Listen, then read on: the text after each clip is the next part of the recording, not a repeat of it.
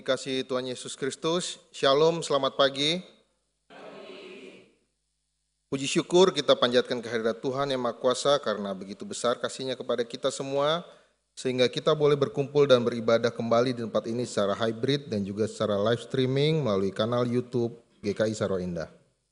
Bagi Bapak, Ibu, Saudara-saudari yang baru pertama kali mengikuti ibadah hybrid dan juga live streaming melalui kanal YouTube GKI Saro Indah, kami mengucapkan selamat datang dan selamat bergabung dalam persekutuan di GKI Sarwa Indah. Pokok-pokok warta untuk hari ini adalah sebagai berikut. Kebaktian umum hybrid Minggu Advent 2 dengan tema Ia Datang Karena Cintanya pada pagi hari ini dilayani oleh Pendeta Christian Dewantara.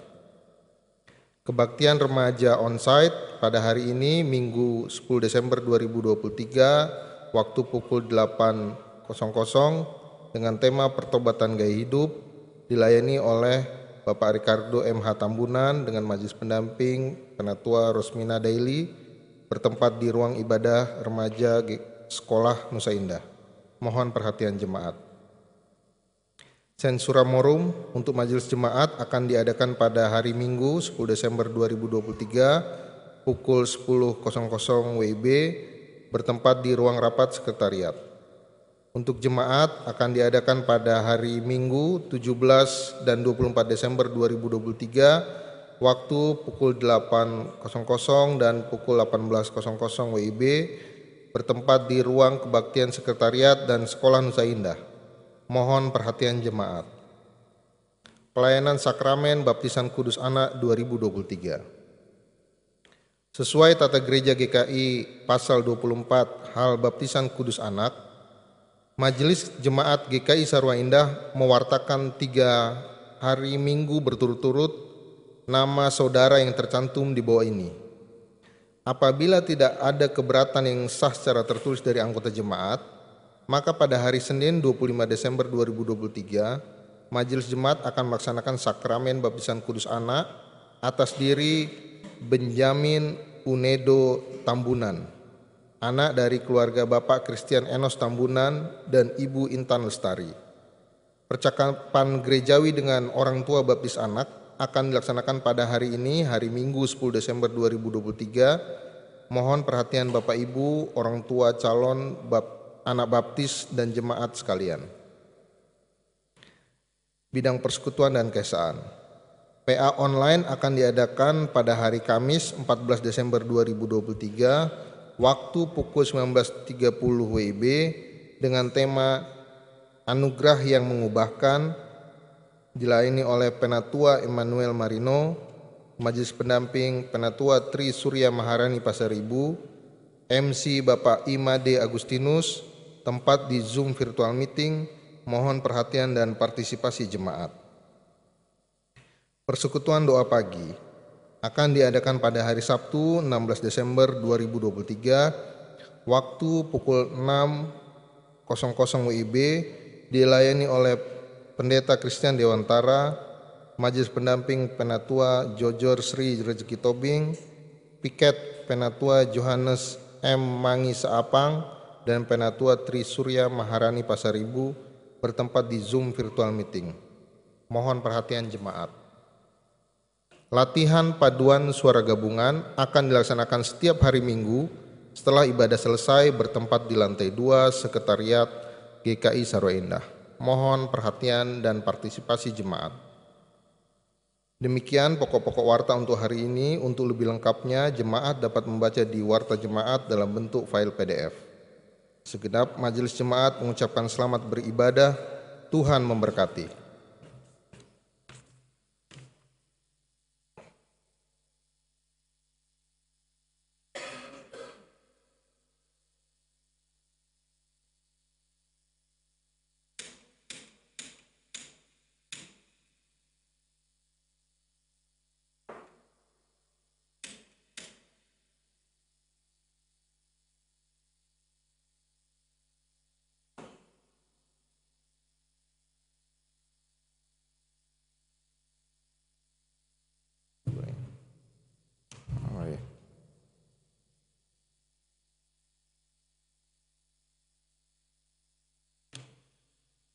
Ajakan beribadah.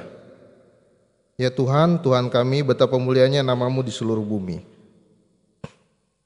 Keagunganmu yang mengatasi langit dinyanyikan. Jika aku melihat langitmu, buatan jarimu, bulan dan bintang-bintang yang kau tempatkan, apakah manusia sehingga engkau mengingatnya? Apakah anak manusia sehingga engkau mengindahkannya? Ya Tuhan, Tuhan kami, betapa mulianya namamu di seluruh bumi. Kami datang kepadamu dengan puji-pujian kami. Kami undang umat untuk bangkit berdiri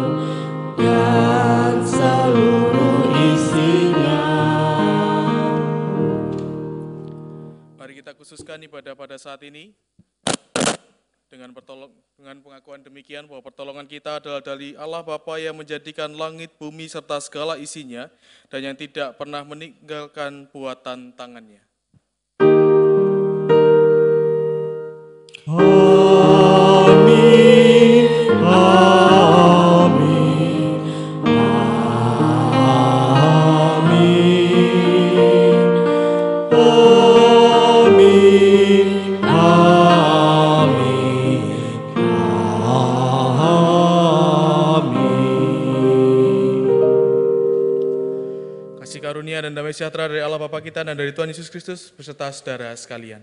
Dan saudara.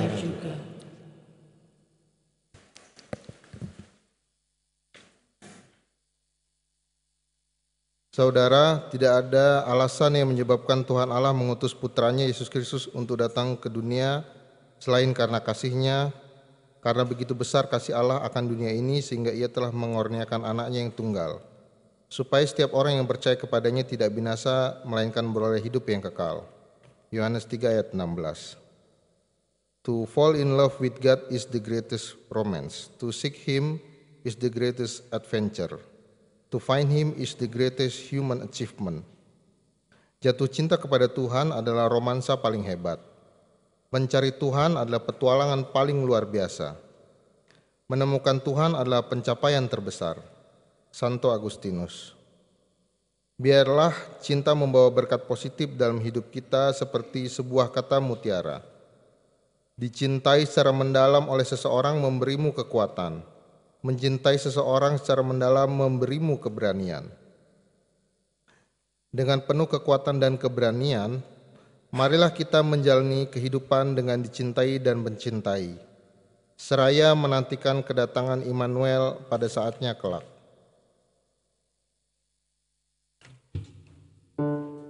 Oh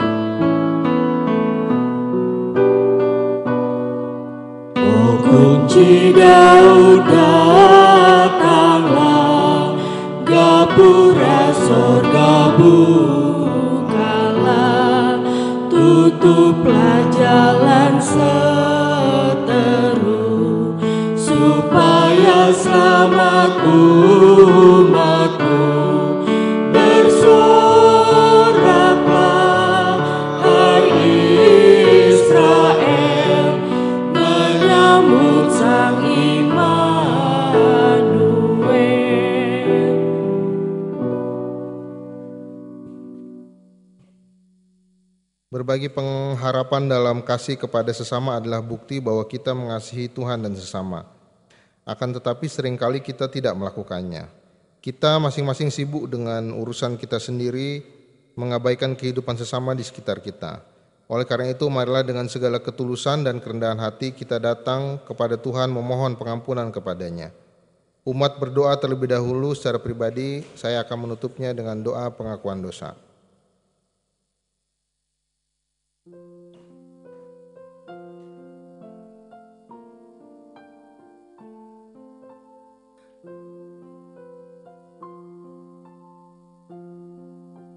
Bapa kami yang surga, kami kembali menghadap hadiratmu Tuhan pada pagi ini Tuhan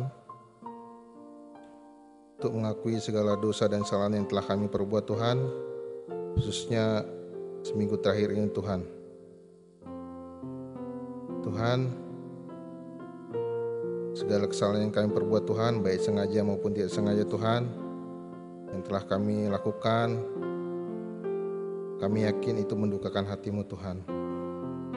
Karena itu Tuhan, ajar kami untuk lalu mengampuni Tuhan, baik saudara-saudara sekitar kami Tuhan, istri kami, suami kami Tuhan, anak-anak kami, orang tua kami Tuhan, maupun diri kami sendiri Tuhan. Agar kami dapat merasakan anugerah-Mu Tuhan, dan berikan kami hati yang mau mengampuni Tuhan. Berikan kami mengerti akan kehadiran-Mu Tuhan. Berikan kami hati yang hampa Tuhan, pikiran yang hampa, sehingga kami mengerti akan kehadiran ilahi-Mu Tuhan dalam hati, pikiran, dan tubuh kami Tuhan, dalam keseharian kami Tuhan, dalam pekerjaan kami, dalam pergaulan kami Tuhan, di tengah-tengah masyarakat Tuhan, dan berikan kami hati yang mau menerima keadaan kami Tuhan, sehingga kami tidak mengutuk dan mengumpat Engkau Tuhan di saat kami sedang kesusahan Tuhan, di saat kami sedang Kau berikan sakit penyakit Tuhan, dan kami tidak melupakan Engkau Tuhan di saat kami Kau berikan kekayaan Tuhan, kuasaan Tuhan. Berikan kami semua hati yang mau menolong Tuhan, bertolong-tolongan kepada saudara kami Tuhan, baik yang seiman maupun tidak seiman Tuhan. Ajarkan kami menjadi orang Kristen yang mau mengampuni Tuhan, khususnya saudara-saudara kami Tuhan di mana pun mereka berada Tuhan, baik yang terdekat maupun yang terjauh Tuhan. Ampuni segala dosa kesalahan kami Tuhan, seperti Engkau mengampuni orang-orang yang telah menyalibkan Engkau Tuhan. Terima kasih Tuhan Yesus, terima kasih Bapa di surga. Hanya dalam namamu Tuhan kami berdoa dan mohon ampun. Amin.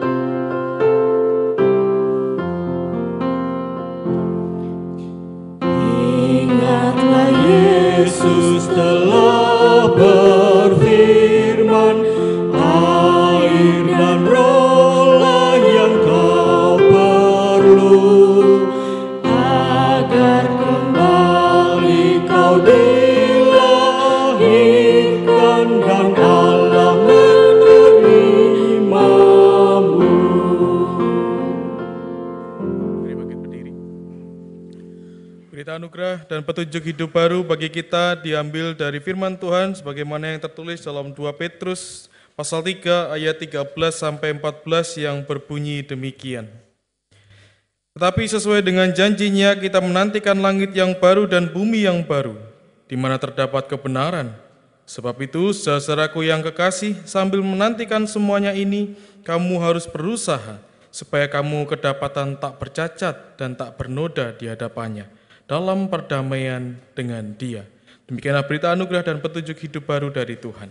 Salam,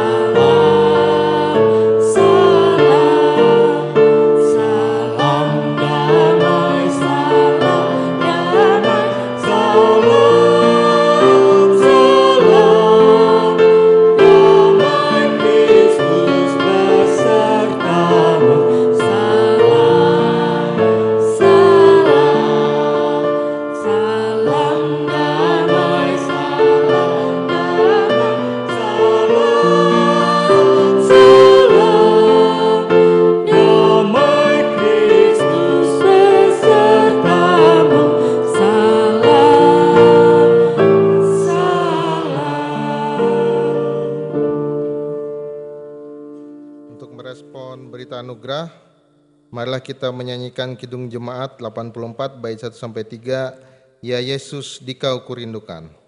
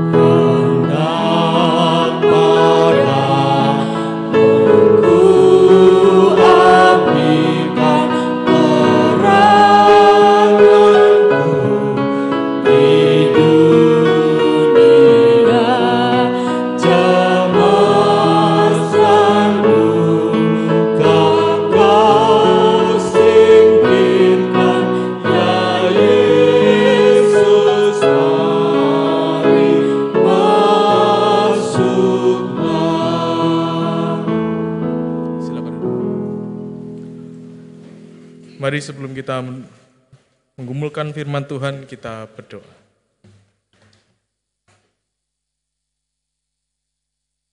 Tuhan kami senantiasa rindu untuk menggumulkan firman-Mu. Dalam segala hal yang kami lakukan, kami membutuhkan topangan firman-Mu Tuhan, agar apa yang kami lakukan adalah sebuah kebenaran dan menjadi cara untuk kami memuliakan terus namamu.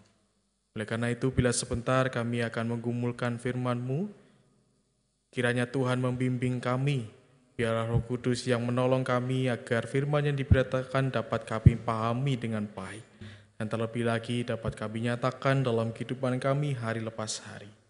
Pakailah hambamu yang jauh dari sempurna ini, pakailah seturut dengan kehendak dan juga berkat dari Tuhan saja. Inilah doa syukur kami Tuhan. Demi Kristus kami berdoa. Amin. Bacaan pertama, pembacaan kitab diambil dari Yesaya pasal 40 ayat 1 hingga 11.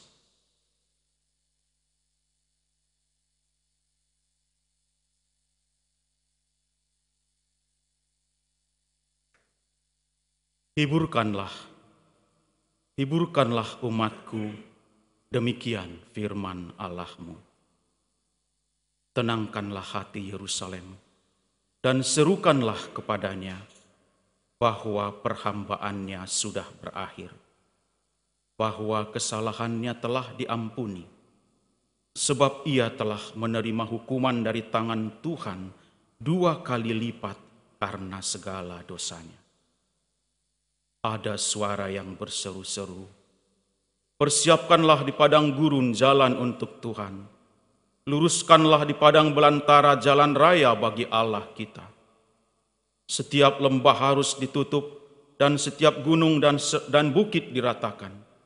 Tanah yang berbukit-bukit harus menjadi tanah yang rata dan tanah yang berlekuk-lekuk menjadi dataran. Maka kemuliaan Tuhan akan dinyatakan dan seluruh umat manusia akan melihatnya bersama-sama. Sungguh, Tuhan sendiri telah mengatakannya. Ada suara yang berkata, "Berserulah!" Jawabku, "Apakah yang harus kuserukan?" Seluruh umat manusia adalah seperti rumput dan semua semaraknya seperti bunga di padang. Rumput menjadi kering, bunga menjadi layu apabila Tuhan menghembusnya dengan nafasnya. Sesungguhnya lah bangsa itu seperti rumput. Rumput menjadi kering, bunga menjadi layu. Tetapi firman Allah kita tetap untuk selama-lamanya. Hai Sion pembawa kabar baik, naiklah ke atas gunung yang tinggi. Hai Yerusalem pembawa kabar baik, nyaringkanlah suaramu kuat-kuat nyaringkanlah suaramu, jangan takut. Katakanlah kepada kota-kota Yehuda, lihat itu Allahmu. Lihat itu Tuhan Allah. Ia datang dengan kekuatan dan dengan tangannya ia berkuasa. Lihat mereka yang menjadi upah jerih payahnya ada bersama-sama dia, dan mereka yang diperolehnya berjalan di hadapannya. Seperti seorang gembala ia menggembalakan kawanan ternaknya dan menghimpunkannya dengan tangannya. Anak-anak domba di pangkuannya, induk-induk domba dituntunnya dengan hati-hati. Demikianlah sabda Tuhan.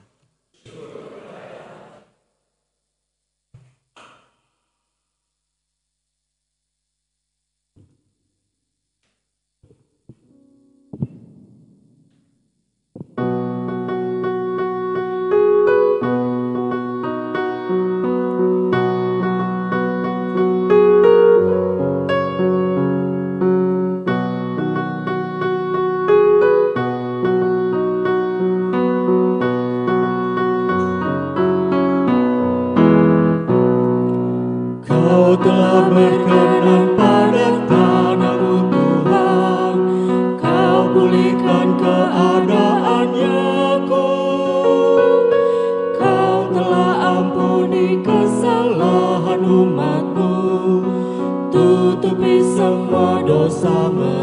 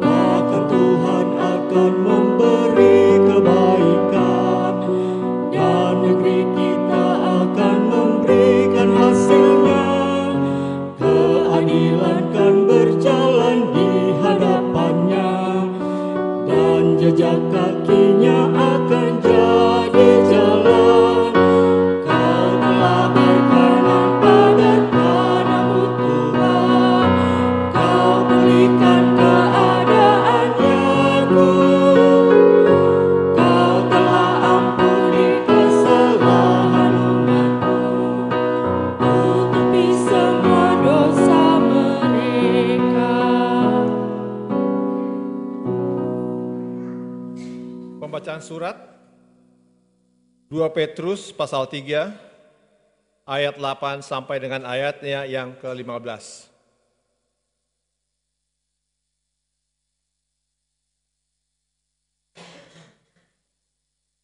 Akan tetapi, saudara-saudaraku yang kekasih, yang satu ini tidak boleh kamu lupakan, yaitu bahwa di hadapan Tuhan satu hari sama seperti seribu tahun, dan seribu tahun sama seperti satu hari.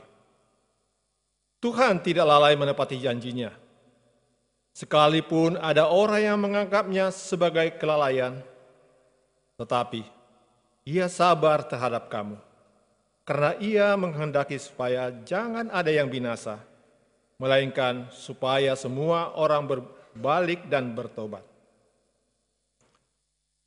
Tetapi hari Tuhan akan tiba seperti pencuri. Pada hari itu, langit akan lenyap dengan gemuruh yang dahsyat, dan unsur-unsur dunia akan hangus dalam nyala api, dan bumi dan segala yang ada di atasnya akan hilang lenyap. Jadi, jika segala sesuatu ini akan hancur secara demikian, betapa suci dan salehnya kamu harus hidup yaitu kamu yang menantikan dan mempercepat kedatangan hari Allah. Pada hari itu, langit akan binasa dalam api dan unsur-unsur dunia akan hancur karena nyalanya. Tetapi sesuai dengan janjinya, kita menantikan langit yang baru dan bumi yang baru di mana terdapat kebenaran. Sebab itu, saudara-saudaraku yang kekasih, Sambil menantikan semuanya ini, kamu harus berusaha supaya kamu kedapatan tak bercacat dan tak bernoda di hadapannya dalam perdamaian dengan dia. Anggap- Anggaplah kesabaran Tuhan kita sebagai kesempatan bagimu untuk beroleh selamat, seperti juga seperti juga Paulus. Saudara kita yang kekasih telah menulis kepadamu menurut hikmat yang dikaruniakan kepadanya. Demikianlah sabda Tuhan. Bacaan Injil diambil dari Injil Yesus Kristus menurut Markus pasal 1 ayat 1 sampai 8. Injil Markus pasal 1, kita akan baca ayat 1 sampai 8. Demikianlah firman Tuhan. Inilah permulaan Injil tentang Yesus Kristus, Anak Allah, seperti ada tertulis dalam kitab Nabi Yesaya. Lihatlah, aku menyuruh utusanku mendahului engkau. Ia akan mempersiapkan jalan bagimu. Ada suara orang yang berseru-seru di padang gurun. Persiapkanlah jalan untuk Tuhan. Luruskanlah jalan raya baginya. Demikianlah Yohanes Pembaptis tampil di padang gurun dan memberitakan baptisan tobat untuk pengampunan dosa. Maka berdatanganlah kepadanya orang-orang dari seluruh daerah Yudea dan semua penduduk Yerusalem. Dan sambil mengaku dosanya mereka dibaptis olehnya di sungai Yordan. Yohanes memakai jubah, bulu unta, dan ikat pinggang kulit, dan makanannya belalang dan madu hutan. Ia memberitakan demikian, Sudah aku akan datang ia yang lebih berkuasa daripada aku. Membungkuk dan membuka tali kasutnya pun aku tidak layak. Aku membaptis kamu dengan air, tetapi ia akan membaptis kamu dengan roh kudus. Demikianlah Injil Yesus Kristus yang berbahagia adalah kita yang boleh membaca dan merenungkan firman Allah dan yang memeliharanya. Maranatha. Kita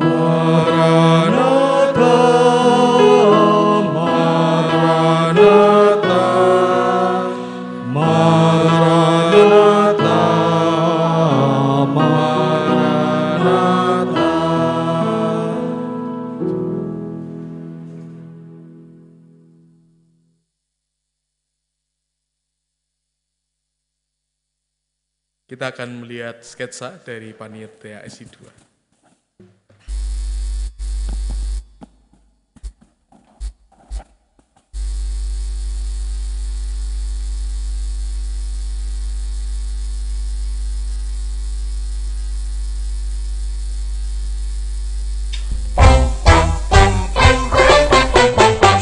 Was afraid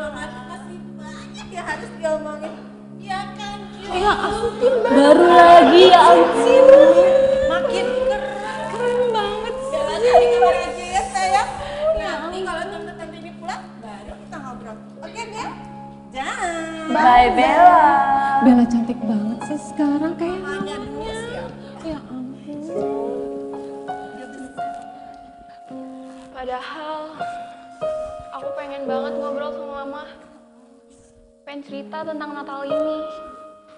Mama kenapa sibuk banget sih? Jun, lapar nggak, Jun? Aduh, lapar banget loh, Cil. Lapar.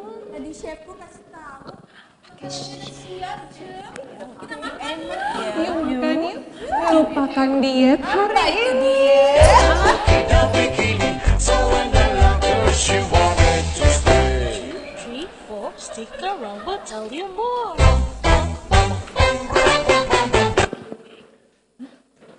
Ya inilah salah satu pencobaan yang dirasakan oleh pendeta. Disuruh mengkaitkan drama sama khotbah. Kalau dramanya gini mumet Bapak Ibu Saudara gitu ya. Ya, tapi dari drama itu kita bisa melihat eh, bagaimana cara kita menjalani hidup. Apalagi kalau kita tadi di salah satu adegan Kak Siska bernyanyi, ya itu semua karena berkat Tuhan. Apa yang kita miliki itu adalah sebuah pemberian, sebuah anugerah, sebuah berkat yang memang dipercayakan kepada kita. gitu. Nah sekarang persoalannya bagaimana cara menyambutnya dan juga bersyukur kan begitu toh ya. Bagaimana sekarang ini ketika kita berbicara, apalagi temanya ia datang karena cintanya. Bagaimana kita respon kita, wujud nyata kita ketika kita benar-benar mau menyambut Tuhan dan menemukan cinta Tuhan di dalamnya. Bukankah sering kali ketika kita berbicara tentang kedatangan Tuhan, itu banyak berbicara tentang penghakiman gitu ya, tentang hukuman, tentang akhir zaman. Kalau kemarin khotbah minggu lalu saya mengatakan, wah ada begini, begitu, begini, begitu, begitu. Dan hari ini kita diajak untuk melihat dari sudut pandang yang lain.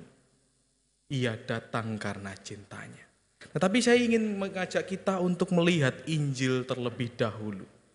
Nah kita melihat Yohanes ini kan adalah tokoh yang sangat penting begitu. Di dalam Injil, di dalam satu satu kesatuan kisah kedatangan Kristus. Saya cuma ingin bertanya begini, kalau seandainya Yohanes itu datangnya sekarang, di zaman sekarang ini, terus dia ngomong tiba-tiba, persiapkanlah jalan untuk Tuhan, bertobatlah. Respon kita apa? Ngopo gitu tuh ya. Ya kayak tadi, di dalam drama tadi itu, ada orang yang digambarkan tadi oleh Kak Catherine senang banget dengan apa yang dimiliki. Lalu diingatkan untuk ya itu kan dari Tuhan. Itu masih di dalam taraf hal-hal yang sederhana. Tapi kalau seandainya Yohanes Pembaptis itu datang hari ini, apalagi sudah ada YouTube gitu ya, ada TV dan sebagainya ngomong bertobatlah. Tuhan sebentar lagi datang. Persiapkan jalan Tuhan bagi bagi Tuhan gitu. Kira-kira apa respon kita? Kok saya yakin kita tidak mau dengar? Kok saya, saya yakin betul kita justru tidak melihat Yohanes Pembaptis sebagai seorang yang memang diutus Allah untuk mempersiapkan jalan. Ya kira-kira kan sama situasinya dengan orang Israel pada waktu itu dan zaman sekarang. Orang Israel pada waktu itu sudah menanti-nantikan betul Mesias. Tetapi ketika Yohanes Pembaptis mengatakan bahwa persiapkanlah jalan untuk Tuhan, mereka bingung. Ya memang ada digambarkan di sini ada banyak orang yang bertobat begitu. Tetapi kan tidak sedikit orang lalu yang melihat Yohanes ini menjadi seorang yang aneh gitu. Ya bagaimana ndak aneh Bapak Ibu Saudara, sebenarnya kalau kita mau melihat Yohanes Pembaptis ini kan orang tuanya imam, punya jabatan, hidupnya di bait Allah. Punya fasilitas, punya kedudukan, dihormati, tetapi dia justru memilih jalan lain untuk hidup di padang gurun dan digambarkan di sana hanya memakai jubah bulu unta dan ikat pinggang kulit. Sedangkan bapaknya mungkin pakai baju yang benar-benar luar biasa indahnya sebagai imam. Nah kalau bapaknya begitu, anaknya ngomong begitu. Kalau misal Bapak Ibu Saudara, diperhadapkan pada dua sosok begitu, Bapak Ibu Saudara mau milih yang mana? Apa yang dikatakan Zakaria atau mendengarkan apa yang dikatakan Yohanes? Lebih meyakinkan Zakaria. Seandainya gitu. Jadi apa yang dikatakan Yohanes ini tidak mudah sebenarnya. Bukan sesuatu ya kita membaca ini menjadi sebuah kisah yang sudah utuh, makanya kita paham betul apa yang dilakukan Yohanes. Tetapi pada saat itu Yohanes berbicara ketika semuanya belum tersingkap. Sampai hari ini pun kita menantikan Mesias datang kedua kalinya. Seperti orang Israel pada waktu itu bahkan sampai hari ini ketika mereka masih terus menantikan Mesias. Di dalam PA dua minggu yang lalu saya sempat menampilkan sebuah video eh, bagi peserta PA ketika PM Israel saat ini Benjamin Netanyahu lah itulah pokoknya itulah ya itu bertemu dengan salah satu rabi Israel dan rabi Israel itu bertanya, "Kamu sudah melakukan apa untuk mempercepat kedatangan Mesias?" Sudah begini, percepat lagi. Jadi mereka sampai hari ini ya Saudara masih terus menantikan kita, menantikan Kristus dan kita pun juga demikian. Nah, inilah yang menjadi satu hal yang penting untuk kita gumulkan. Kita bisa saja menolak seperti kebanyakan orang Israel karena apa? rasa nyaman toh ya. Kita sudah apalagi orang-orang yang sudah menjadi Kristen sejak kecil, sudah dididik di dalam iman Kristen. Nanti Tuhan datang kedua kali. Gambarannya seperti ini loh. Situasinya seperti ini loh. Tapi ketika tiba-tiba ada orang yang mengatakan persiapkanlah jalan untuk Tuhan. Bertobatlah. Nyatanya tidak mudah. Karena itu apa? Mengganggu kenyamanan kita. Membuat apa yang sudah terbangun kehidupan kita yang nyaman ini lalu diganggu dengan ungkapan-ungkapan seperti itu. Oleh karena itu, mari kita benar-benar menggumulkan tentang makna kehadiran Tuhan, khususnya untuk yang kedua kali yang sedang kita nantikan, seperti dua lilin yang kita nyalakan hari ini.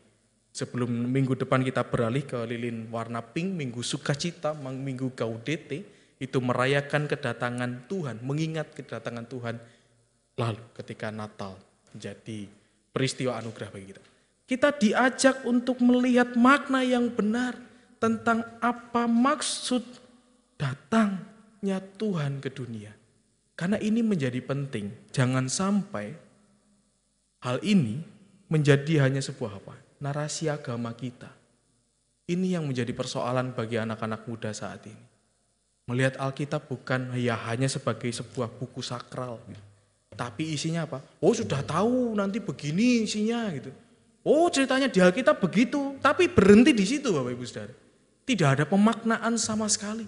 Sehingga hanya dilihat bahwa apa yang terjadi ditulis di dalam Alkitab itu hanya apa? Narasi agama yang tidak selalu relevan dengan kehidupan saat ini. Nah oleh karena itu tema ia datang karena cintanya ini menjadi sesuatu yang indah dan perlu benar-benar kita gumulkan. Apa ya benar gitu ya kalau kita memperbandingkan memperjumpakan khotbah minggu lalu bahwa akan ada peristiwa ini ini itu ini itu yang menjadi penghakiman. Apakah ya benar Tuhan ini benar ngasihi kita gitu loh. Datang karena cintanya wong gambarannya kayak begitu. Kita bisa melihat dari bacaan kita tadi di dalam Yesaya dan juga di dalam surat Petrus, Yesaya mengatakan ini menjadi sebuah bagian, bayangkan Bapak Ibu Saudara, ketika mereka sudah masuk dalam pembuangan. Jadi pasal 40 itu sampai 66 itu kan bagian dari Yesaya, tulisan Yesaya ketika bangsa Israel itu sudah ada dalam pembuangan. Dan di sana dikatakan Tenangkanlah hati Yerusalem dan serukanlah kepadanya bahwa perhambaannya sudah berakhir, bahwa kesalahannya telah impas. Atau tadi di dalam terjemahan yang lebih lama dikatakan kesalahannya telah diampuni. Dan, nah ini yang menarik, Tuhan datang seperti seorang gembala yang menggembalakan kawanan ternaknya dan menghimpun dengan tangannya, bukan dengan tongkat. Menghimpun dengan tangannya anak-anak domba di pangkunya, digendong. Dan induk-induk domba dituntun dalam kehati-hatian.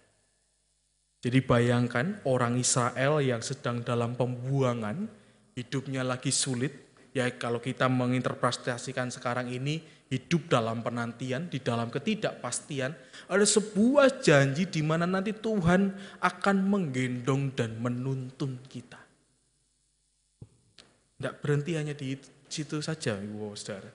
Tapi di dalam 2 Petrus kita tadi di, kita melihat di dalam ayat 9, Tuhan tidak lalai kalau dalam Eh, terjemahan lebih lama dan dalam Alkitab terjemahan baru edisi kedua dikatakan Tuhan tidak lambat menepati janjinya.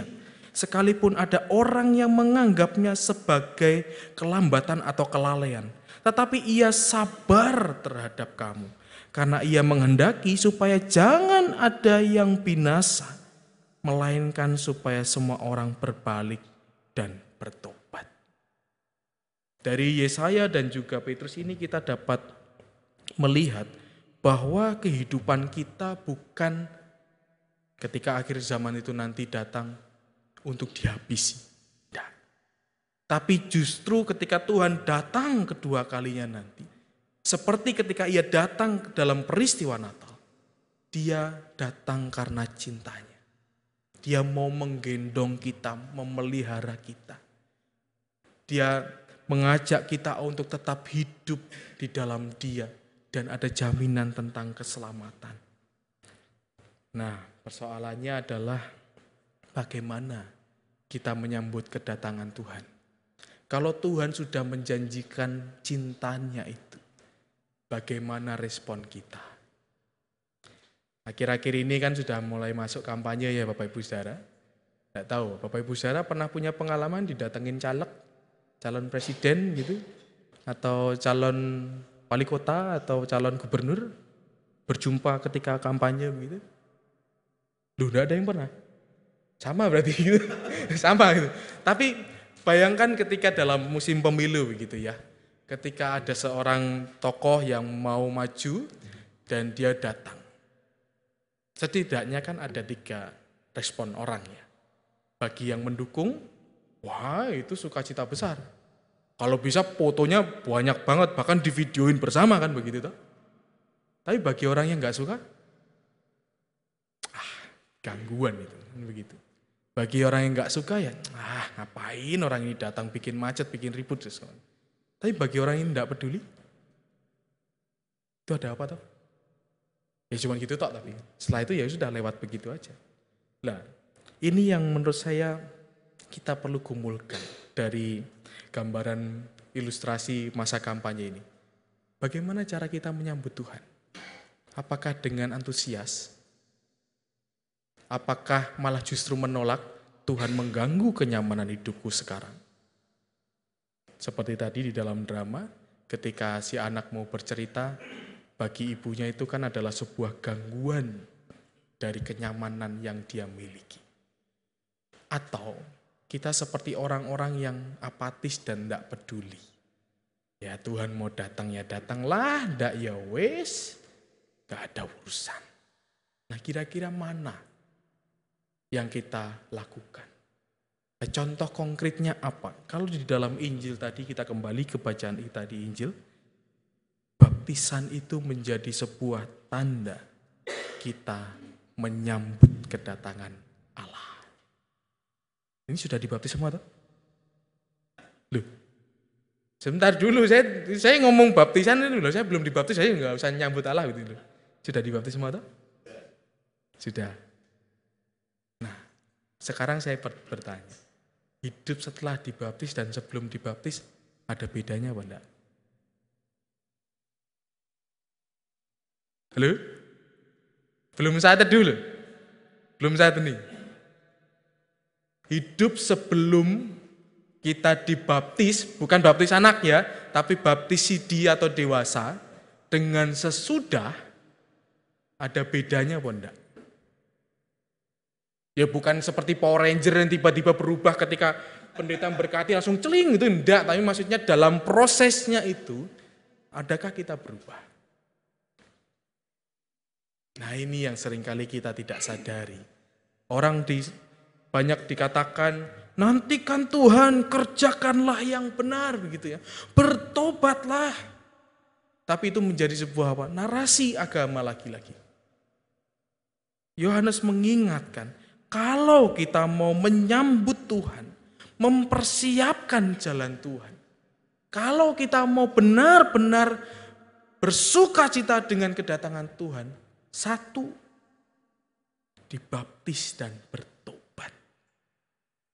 Nah, tadi Bapak Ibu sudah mengatakan sudah dibaptis dan saya tanya apakah ada bedanya masih 50-50 begitu tuh ya yang nggak tahu itu ya ya inilah saatnya kita kembali menggumulkan bahwa merespon kehadiran Allah dan menyambut kedatangan Allah yang penuh cinta itu seharusnya hidup kita adalah dalam pertobatan.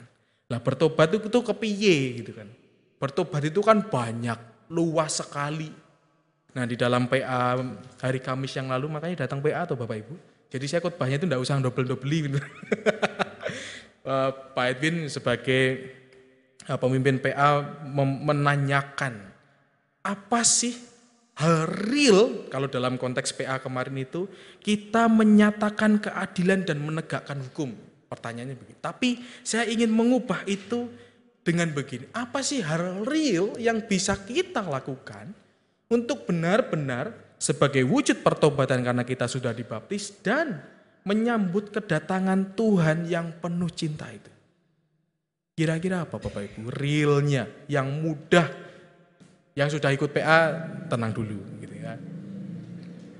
Yang benar-benar sebenarnya mudah dan tahu persis gitu kita cara melakukannya. Apa?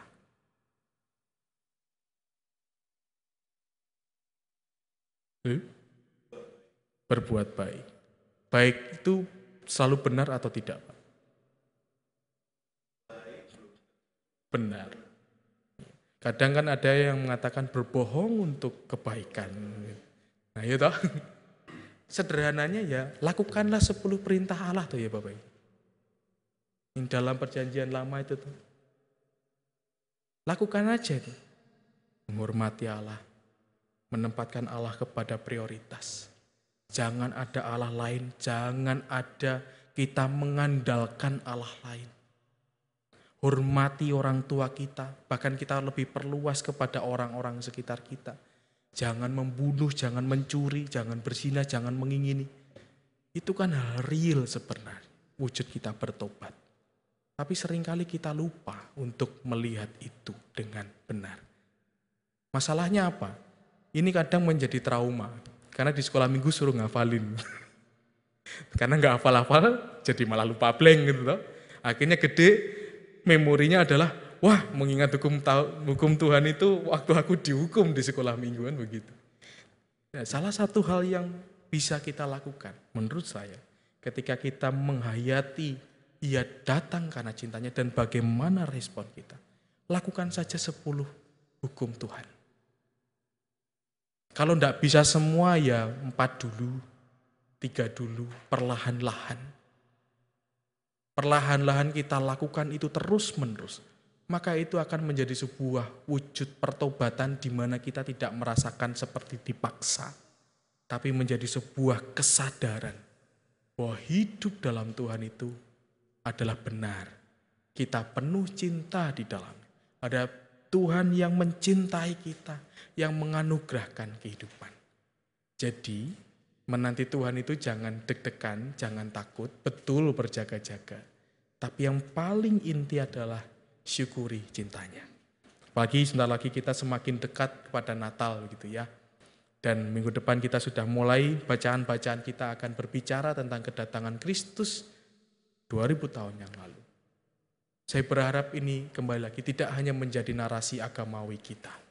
Tapi kita benar-benar mau melihat itu adalah anugerah Tuhan dan kita mau bertobat. Tuhan berkati. Saat hening untuk kita semua.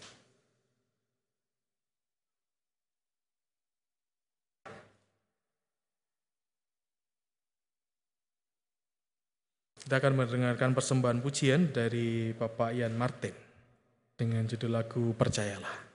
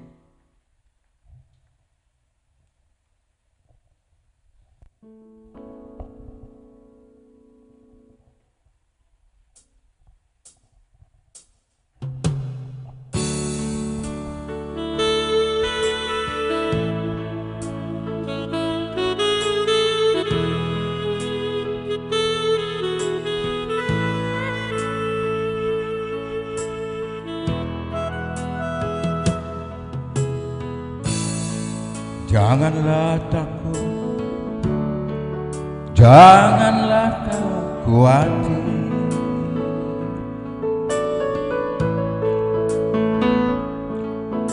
Dalam hidup ini Kasih Dan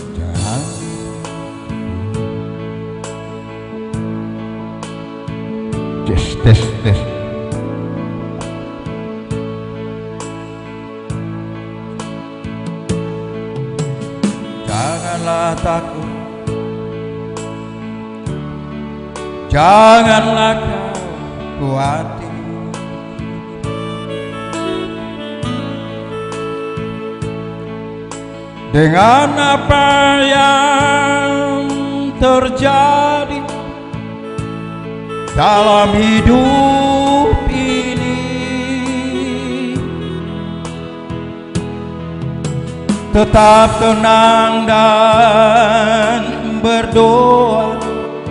Minta tuntunannya.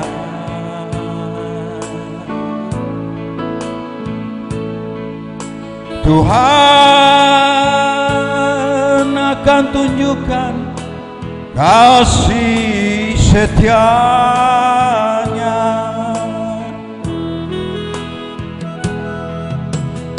Tuhan tidak akan diam. Tuhan akan menolongmu Pulihkan kesusahanmu.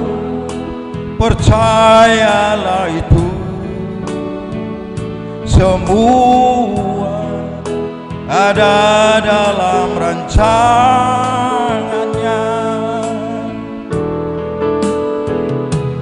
Percayalah pada janjinya.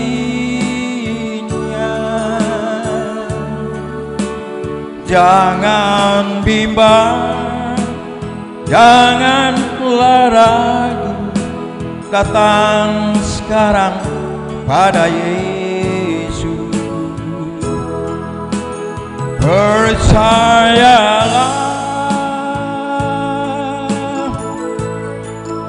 seluruh hidupmu Dia akan berikan kekuatan dan kebenaran bagimu.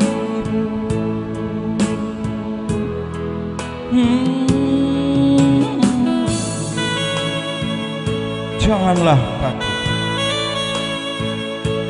dan janganlah kau khawatir dengan apa yang terjadi dalam hidup ini. Tetapi dan berdoa minta tuntunannya. Tuhan akan tunjukkan kasih setia. Tuhan tidak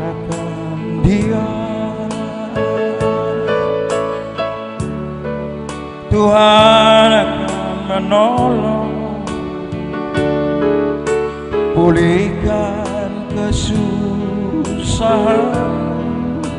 Percayalah itu. Semua ada dalam rencangannya. Percayalah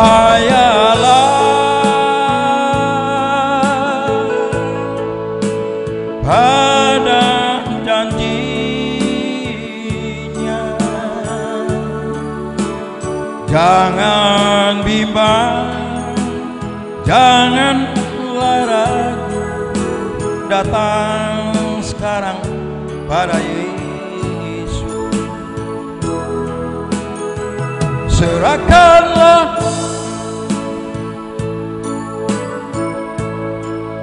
Seluruh hidupmu. Dia akan berikan kekuatan dan jalan kebenaran bagimu.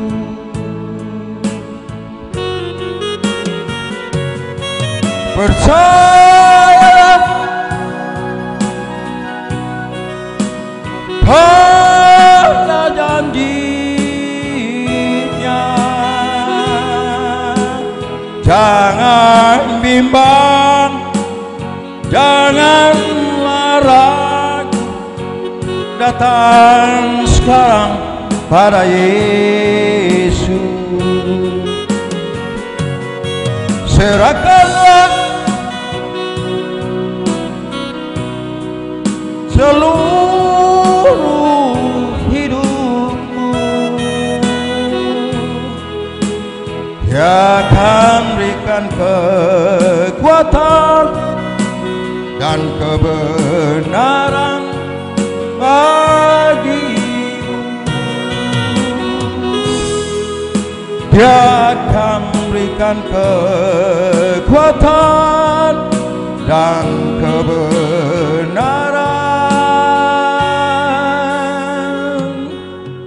Bagimu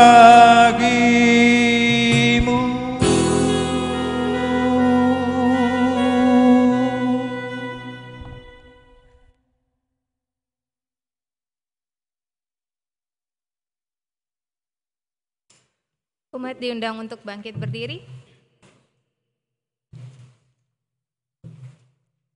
Marilah kita bersama dengan umat Allah di masa lalu, masa kini, dan masa depan, mengingat pengakuan pada baptisan kita menurut pengakuan iman rasuli demikian.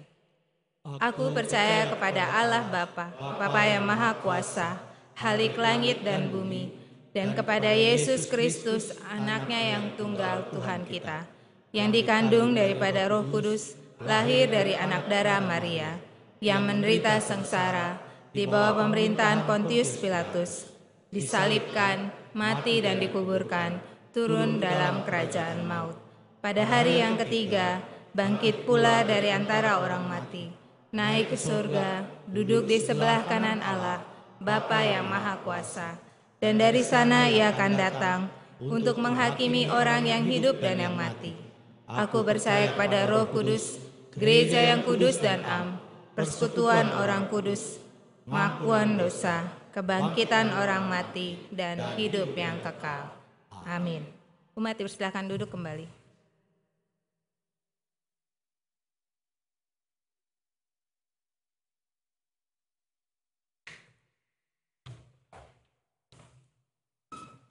Mari kita satukan hati, kita doa syafaat. Karena berkat Tuhan dan cinta kasih Tuhan hari ini kami beribadah di tempat ini. Kami mohon pertolongan Tuhan terus yang memberkati kami ada di tempat ini. Dan saat ini kami juga bersama-sama mendoakan lahan kami yang ada di Dusun Tiga Kiranya kehadiran kami di Dusun Tiga mendatangkan kenyamanan bagi warga sekitar. Kami saat ini menantikan dan sedang mengupayakan izin untuk lahan di Dusun Tiga. Tuhan, kami mohon warga sekitar mendukung kami dan pemerintah juga instansi yang terkait menyambut dan mendukung kami dengan baik. Persiapan panitia, dan dana juga yang dibutuhkan, Tuhan yang menolong kami. Kiranya cinta Tuhan terus menolong kami. Dalam Kristus kami memohon.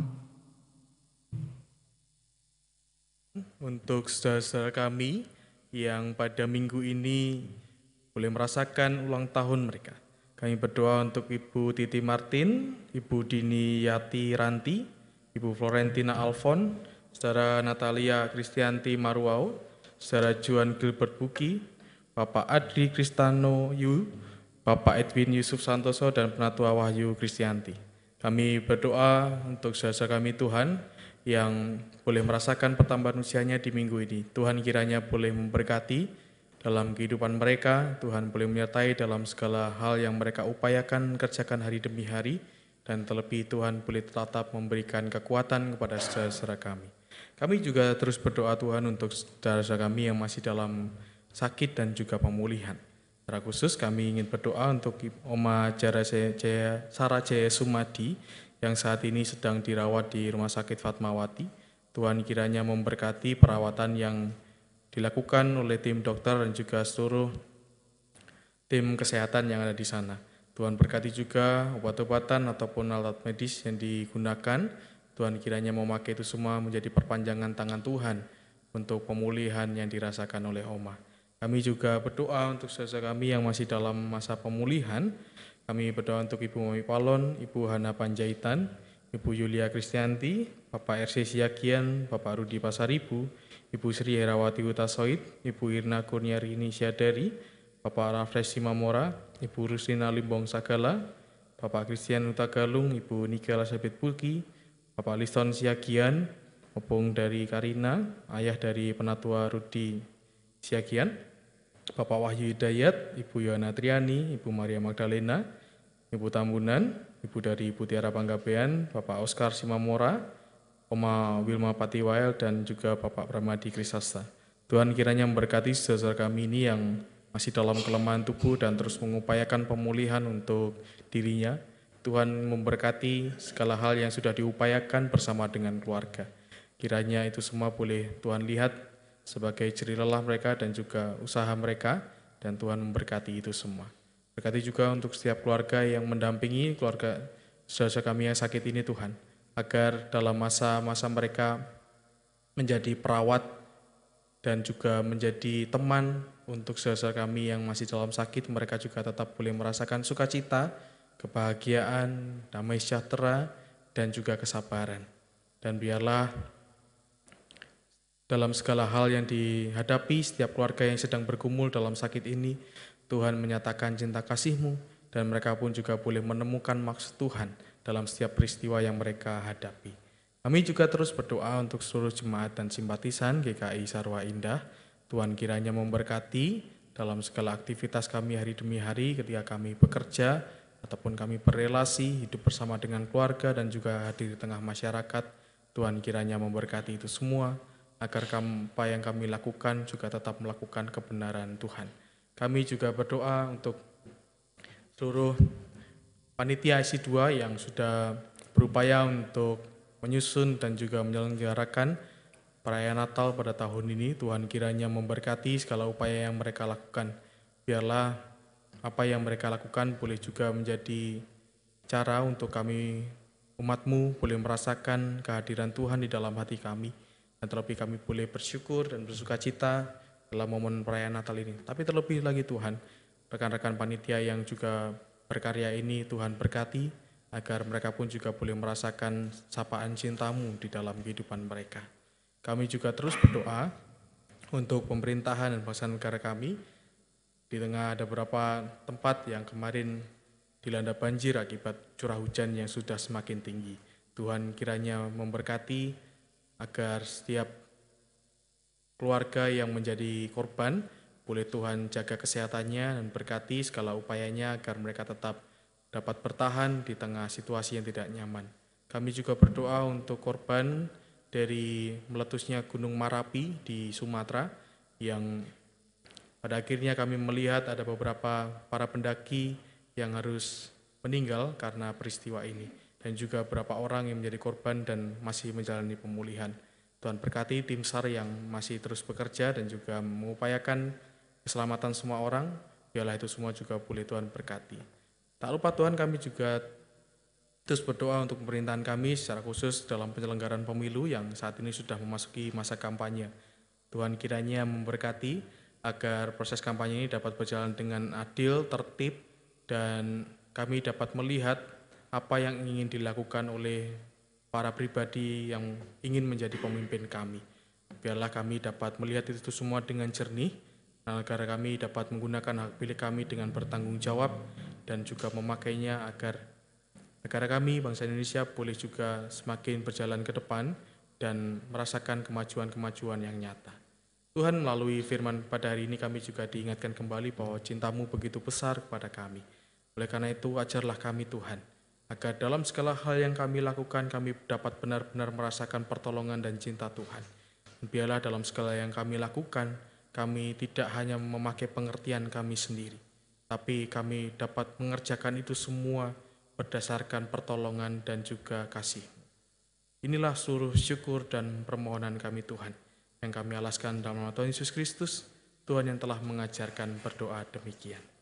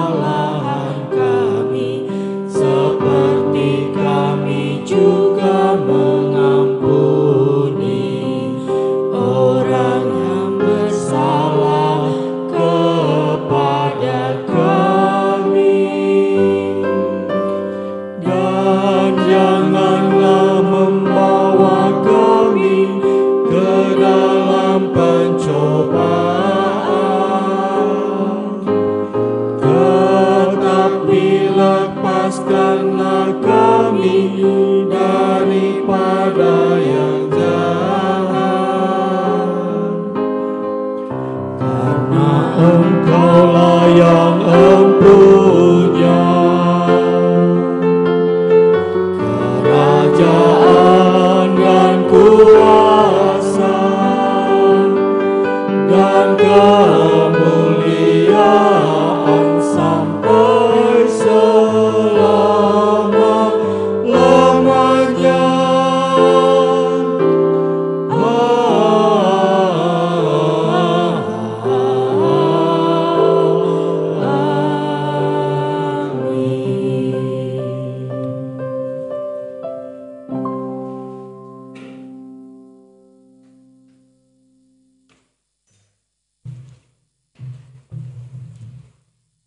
Saudara-saudara, mari kita sampaikan persembahan syukur kita seraya mengingat firman-Nya dalam Amsal 3 ayat 9 sampai 10 yang berbunyi demikian. Muliakanlah Tuhan dengan hartamu dan dengan hasil pertama dari segala penghasilanmu. Maka lumbung-lumbungmu akan diisi penuh sampai melimpah-limpah dan bejana pemerahanmu akan meluap dengan air anggurnya. Kita akan mengumpulkan persembahan kita dengan menyanyikan PKJ 265, bait 1 hingga 2, bukan karena upahmu.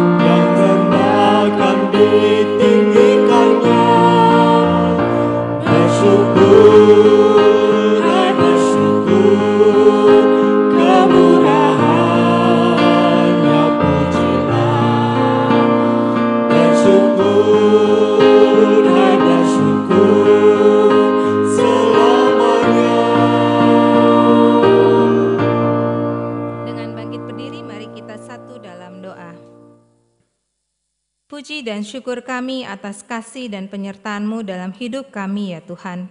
Hingga pada ibadah kami saat ini kami dimampukan untuk mengumpulkan persembahan kami sebagai ungkapan syukur kami. Terimalah ya Tuhan dan sempurnakan untuk dapat memperlengkapi pelayanan gereja gereja kawi kami di sini. Berkati juga setiap tangan yang akan mengelola dan menggunakannya supaya dengan hikmat dan penuh tanggung jawab mereka dapat melakukannya. Inilah ucapan syukur kami ya Bapa, kiranya menjadi persembahan syukur yang berkenan kepadamu. Kami berdoa di dalam nama Tuhan Yesus Kristus. Amin. Amin.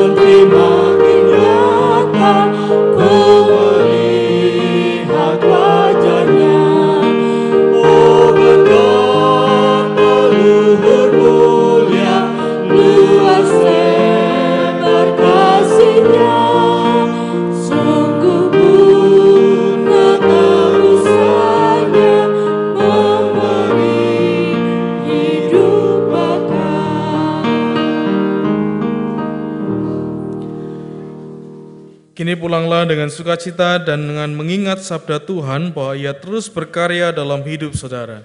Oleh karena itu jalanilah hidup dalam rasa syukur dan setialah melakukan panggilannya. Arahkanlah hatimu kepada Tuhan. Kami mengarahkan hati kepada Tuhan. Jadilah saksi Kristus dengan menyatakan cintanya bagi dunia. Syukur kepada Allah, Dan terpujilah Tuhan. kini dan selamanya. Dan kini terimalah berkat dari Tuhan. Tuhan berkati engkau dan melindungi engkau. Tuhan menyinari engkau dengan wajahnya dan memberi engkau kasih karunia. Tuhan menghadapkan wajahnya kepadamu dan memberi engkau damai sejahtera. Maranatha.